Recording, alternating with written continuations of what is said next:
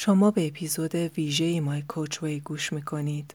این اپیزود رو با مهر و کمال احترام تقدیم می‌کنم به استاد گرانقدر جناب آقای دکتر نیما قربانی.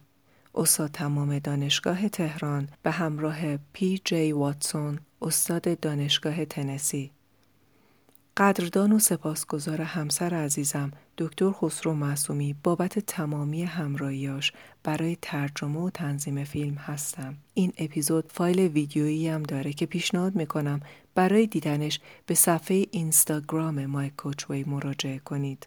به دلیل حجم زیاد مطالب توی هر اسلاید سرعت صحبت کردنم توی این اپیزود زیاده. امیدوارم با تمامیت و تمرکز بتونید گوش کنید و مفید باشه براتون.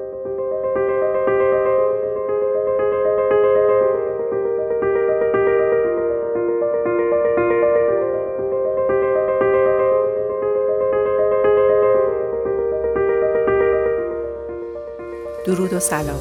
به پادکست مای کوچ وی خوش اومدین.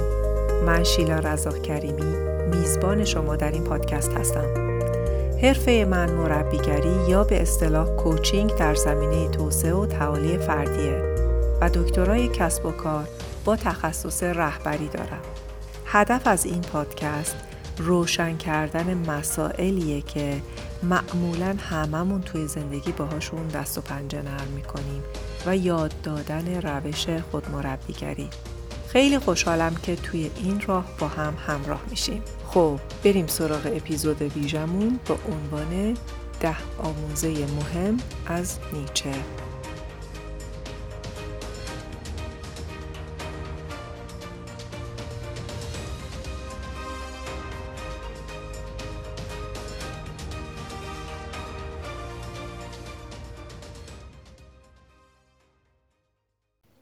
فردریک نیچه فیلسوف، شاعر و منتقد فرهنگی آلمانی تبار قرن نوزدهم بود.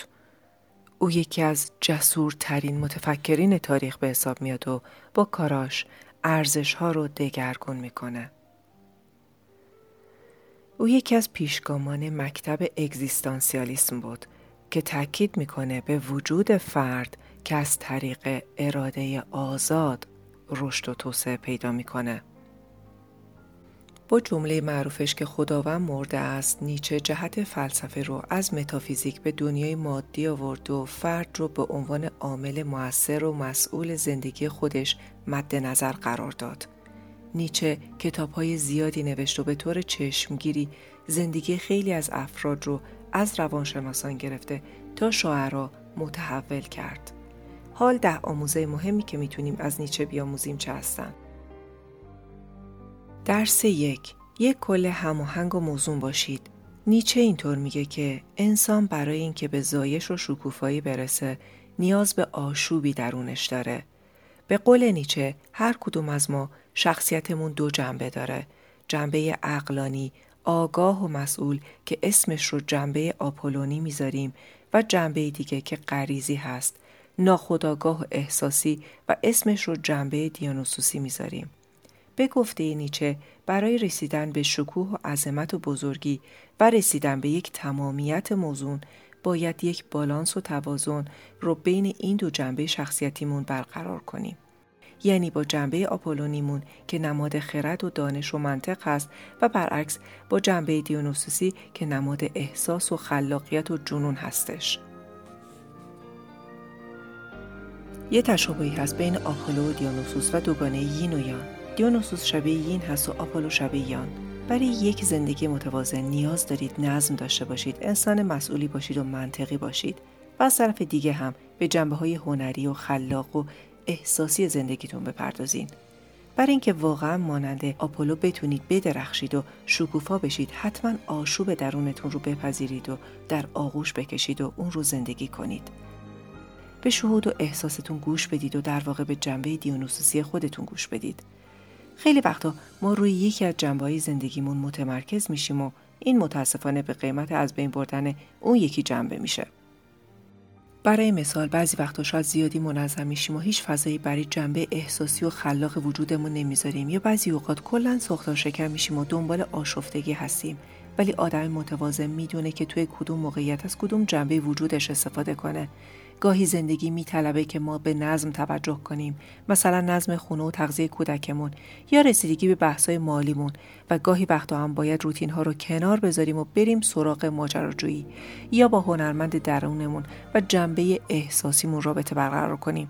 ما حتی در شغلمون هم نیاز به دو جنبه داریم. مثلا یه مهندس نیاز به بخش آپولونیش داره تا بتونه کارش رو انجام بده. همینطور احتیاج به بخش دیونوسوسیش داره تا ایده خلاق بپرورونه. ما باید به هر دو جنبه وجودیمون توجه داشته باشیم برای اینکه متعادل و متوازن باشیم. جای انکار کردن دوگانگی وجودتون یاد بگیرید که به بهترین نحو ازش بهرهمند بشید. درس دو. از زندگی واکنشی پرهیز کنید. نیچه میگه که خیلی از آدما افکارشون رو پراکنده می‌کنن تا زندگی آگاهانه ای نداشته باشن. نیچه میگه ما یا خیلی منفعل هستیم یا خیلی واکنشگر و اغلب اوقات خودمون نیستیم و اندازه کافی صادق نیستیم و اصالت نداریم. منظور نیچه از منفعل بودن صرفا فعالیت نداشتن نیست. اینه که خیلی واکنشی زندگی می‌کنیم. یعنی شما ممکنه خیلی مشغول و درگیر کار هم باشید ولی در واقع از درون خالی باشید و هیچ هدف خاصی رو دنبال نکنید. نیچه از شما دعوت می‌کنه که بیشتر با خودتون صادق باشید. بیشتر درباره اهدافتون تو زندگی تحمل کنید.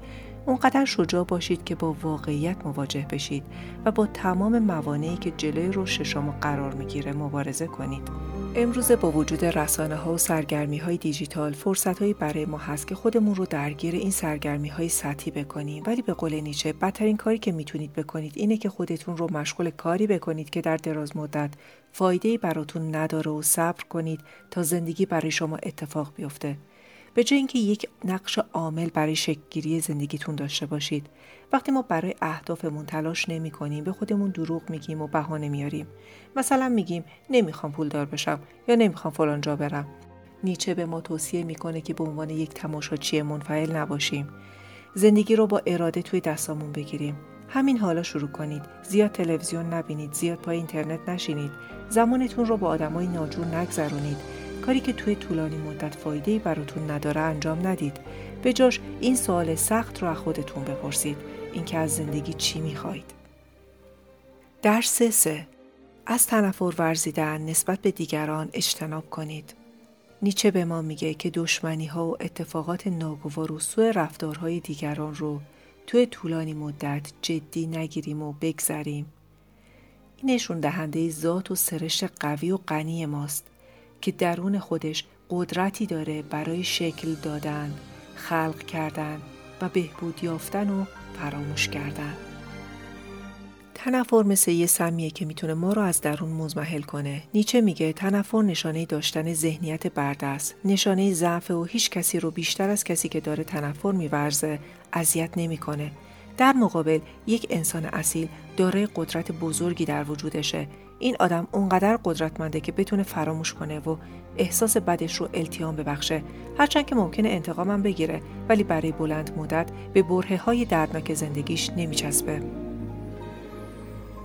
اگه ضعیف هستید جلوگیری از این مقاومت و رها کردن ممکنه خیلی سخت باشه براتون. راه حلش اینه که روحتون رو مملوف کنید از چیزهای مثبت و زندگی رو با تمام وجود زندگی کنید و خودتون رو درگیر آدمای کوچیک منفی نکنید. این اصلا به این معنی نیست که شما اونا رو مسئول خطاهاشون نمی‌دونید و خطاهایی که در قبال شما انجام میدن براشون پیامدی نداره. فقط به این معنوس که اجازه نمی‌دید ذات درون شما رو تحت تاثیر قرار بدن و نفوذ کنن. اگه کسی از نزدیکانتون به شما آسیب می‌زنه اولین کاری که می‌تونید بکنید اینه که واقعیت اون شخص رو بپذیرید و ببینید. بعد اقدام لازم رو در قبال اون شخص انجام بدید و بعد رها کنید و فراموش کنید و هیچ تنفری از اون آدم نداشته باشید. همینطور به رخدادهای بد روزمره و گلایه های کوچیک نچسبید. مثل قور زدن در مورد شیاط ها و سیاستمدارها و کلاهبردارها و مؤسسات مالی و آدمای شرور. در عوض شروع کنید خودتون رو ساختن و بهبود دادن و در قبال اونا از یک جایگاه رفیع رفتار کنید. یک انسان اصیل باشید. انقدر در مورد محدودیت ها حرف نزنید و غرغر نکنید و به سمت هدفاتون برید. درس چهار. کورکوران مرید اساتید نباشید. به قول نیچه قدردان فلاسفه گذشته باشید ولی فقط کورکورانه دنبال روی اونا نباشید. گفته ها و خرد و تفکر پیشینیان رو نشخار نکنید. به جاش مسیر خودتون رو بسازید. خود نیچه یکی از خوانندگان مشتاق فلسفه بود. از فلاسفه قدیم یونان گرفته تا فلاسفه جدید مثل شوپنهاور. ولی در یک نقطه از زندگیش این فلسفه ها رو رد کرد و فلسفه جدید برای خودش ابدا کرد. او اعتقاد داشت که پیدا کردن مسیر خود، فلسفه خود، استایل خود برای نوشتن خیلی مهمه. بعضی وقتا ما توی زندگی باید تصمیمات جدی بگیریم مثل رد کردن شیوه های تفکر قدیمی حتی به قیمت از دست دادن جایگاه اجتماعیمون. برای اینکه در مسیر خاص خودمون گام برداریم معمولا یه سری چیزها رو باید قربانی کنیم. این شیوه ما رو در تعارض با اساتید حال و گذشته قرار میده. به گفته نیچه برای اینکه زندگی اصیلی داشته باشیم باید راحتی پیروی کورکورانه مسیر زندگی دیگران رو کنار بذاریم و اصول و فلسفه زندگی خودمون رو خلق کنیم. البته که ما باید فلسفه و خرد اساتید گذشته رو بشناسیم. ولی باید فلسفه خودمون رو خلق کنیم. ما باید از خرد اساتید حال و گذشته استفاده کنیم. اما فقط به عنوان منبع الهام گرفتن برای خلق فلسفه خودمون. توی جاده زندگی گاهی به یه چند راهی می‌رسیم و باید یه مسیر از سه مسیر پیش رومون رو انتخاب کنیم. اولین مسیر راه امنه. با یه راهنما که میگه چیکار بکنی؟ راه دوم مسیر پرخطره که باید تنها بری و از شکستی به شکست دیگه منتهی میشه و سومی اثر بخشترین مسیره که توی اون خودتون برای خودتون مستقل فکر می‌کنید و گفته متفکرین و اساتید رو تحلیل می‌کنید و از آموزه های اونا استفاده می‌کنید و اون چیزی که مهم و مفید هست رو می‌گیرید و برای زندگیتون اعمال می‌کنید. نیچه می‌خواد که مسیر سوم رو انتخاب کنید چون این مسیریه که به پاداش های بزرگ منتهی میشه. درس پنج چرایی زندگیتون رو پیدا کنید. نیچه میگه کسی که یک چرایی در زندگیش داره تقریبا می‌تونه با هر چگونگی بسازه. برای نیچه شاخص موفقیت اینه که شما بتونید به آینه نگاه کنید و به خود ببالید و شرمنده نباشید. تنها مقام برتری که باید ازش بترسین آگاهی خودتونه که مدام سرتون فریاد می‌زنه که همواره با خود صادق باش. همیشه ستاره قطبی یا به عبارتی هدفت یا چراییت رو دنبال کن. وقتی چراییت رو بدونی و دنبال کنی چگونگی دیگه چندان اهمیتی نداره. شما تمام سختی ها رو میپذیری چون دنبال یه چرایی میرید و زندگی اصیل دارین. نیچه ازتون می‌خواد که عرف رو کنار بذارید و بی کنید. به آدم هایی که مانع مسیر رشدتون میشن چون مسیری هست که فقط شما از اون عبور کنید. هدف زندگیتون پیدا نمیشه مگه اول شما خودتون رو پیدا کنید و بعد از اینکه دلیلی برای زندگیتون پیدا می‌کنید می‌تونید هر سختی که پیش میاد رو تحمل کنید.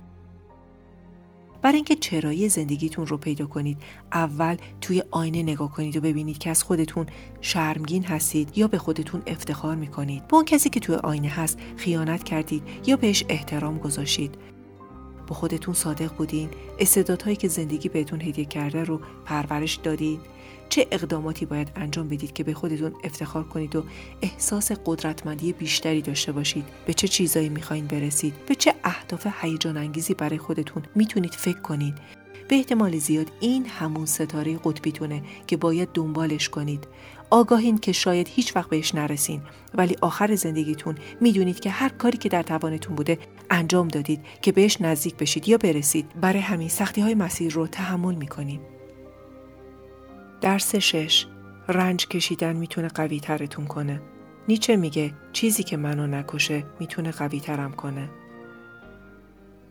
نیچه توصیه می‌کنه مثل ققنوس باشیم و همواره آماده باشیم تا از خاکستر خودمون متولد بشیم و به منظور اینکه به تکامل برسیم باید به نحوی اونچه هستیم رو نابود کنیم تا بتونیم از نو برخیزیم و قوی تر باشیم. رنج ما رو قوی تر می‌کنه و اگه بتونیم واقعا بدونیم که چه چیزی ازش یاد بگیریم می‌تونه باعث تعالی ما بشه و از دیدگاه نیچه زندگی یک سفر جستجوی بصیرته و هر حادثه فرصتیه برای اینکه یه چیز جدیدی یاد بگیریم. مهم نیست نتایج هر مرحله از زندگیمون چقدر دردناکن همشون درسایی هستن که باید یاد بگیریم و اصولا فرایند یادگیری متحول کننده است به قول نیچه ما باید خودمون رو از نتایج جدا کنیم. پیروزی یا شکست مهم نیست. چیزی که مهمه اینه چی از این اتفاقات یاد می‌گیریم و این حوادث چطور باعث تکامل و رشد ما میشن. ما بزرگترین درس های زندگیمون رو از بزرگترین تراژدیامون می‌گیریم چون ما رو با ضعفها، شکستها، شکنندگی ها، ترس ها، تمایلاتمون روبرو می‌کنن. ما باید خودمون رو بندازیم توی رنجامون و به خودمون این فرصت رو بدیم که از دره رنج ها بیرون بیایم مثل ققنوس. لیستی از مراحل دردناک زندگیتون بنویسید. به این فکر کنید این رنج ها چه ضعفهایی رو از شما آشکار کردن. از خودتون بپرسید چرا رنج کشیدم؟ چه توهماتی در مورد زندگی و کیا رو از دست دادم؟ این فقدان رو بپذیرین فارغ از اینکه چقدر دردناک بودن فقط به عنوان یه مشاهدهگر نگاه کنید بهشون در اثر اونا به چه بصیرتی درباره زندگی و آدما رسیدید اگه یه سری توهمات رو از دست دادید چه بصیرتی رو می‌تونید جایگزین کنید؟ این بصیرت چطور می‌تونه شما رو برای مواجه کردن با وقایع مشابه آماده کنه؟ وقایع تراژیک شما رو نکشته و مادامی که شما زنده اید و قادر به یادگیری هستید می‌تونید از خلال بره های دردناک زندگیتون قوی تر بشین. درس هفت. از مشغول بودن صرف اجتناب کنید. به گفته نیچه انسان ها دو گروه هستند. برده ها و انسان های آزاد. هر کسی که دو سوم روزش رو برای خودش نذاره برده است. فارغ از اینکه شغلش و جایگاهش چیه. می‌خواد یه دولت مرد باشه یا یه بیزنسمن یا دانشمند یا یه عالم. به قول نیچه انسان ها یا برده هستن یا آزاد. ارباب ها قویان خلاقن آزادن هر کاری که دلشون بخواد می‌تونن انجام بدن. حداقل دو سوم از روز مال خودشونه. ولی برده ها نمی‌تونن هر چیزی رو که می‌خوان انجام بدن. اونا بیشتر از دو سوم از روزشون برای دیگران کار می‌کنن. از دیگران و جامعه کورکورانه پیروی می‌کنن و کنترل کمی روی زندگیشون دارن. اینکه هشت ساعت در روز کار کنیم تا اموراتمون بگذره غیر قابل اجتنابه. ولی باید یه حدی داشته باشه. اگه بیشتر از حد کار کنین یعنی در اختیار دیگری هستید یا برده شرایط زندگی خیلی دچار استرابن که فکر می‌کنن به اندازه کافی کار نمی‌کنن یا به اندازه کافی تلاش نمی‌کنن یا بیش از 8 ساعت کار نمی‌کنن. این پیامد داشتن نگرش برد محوره.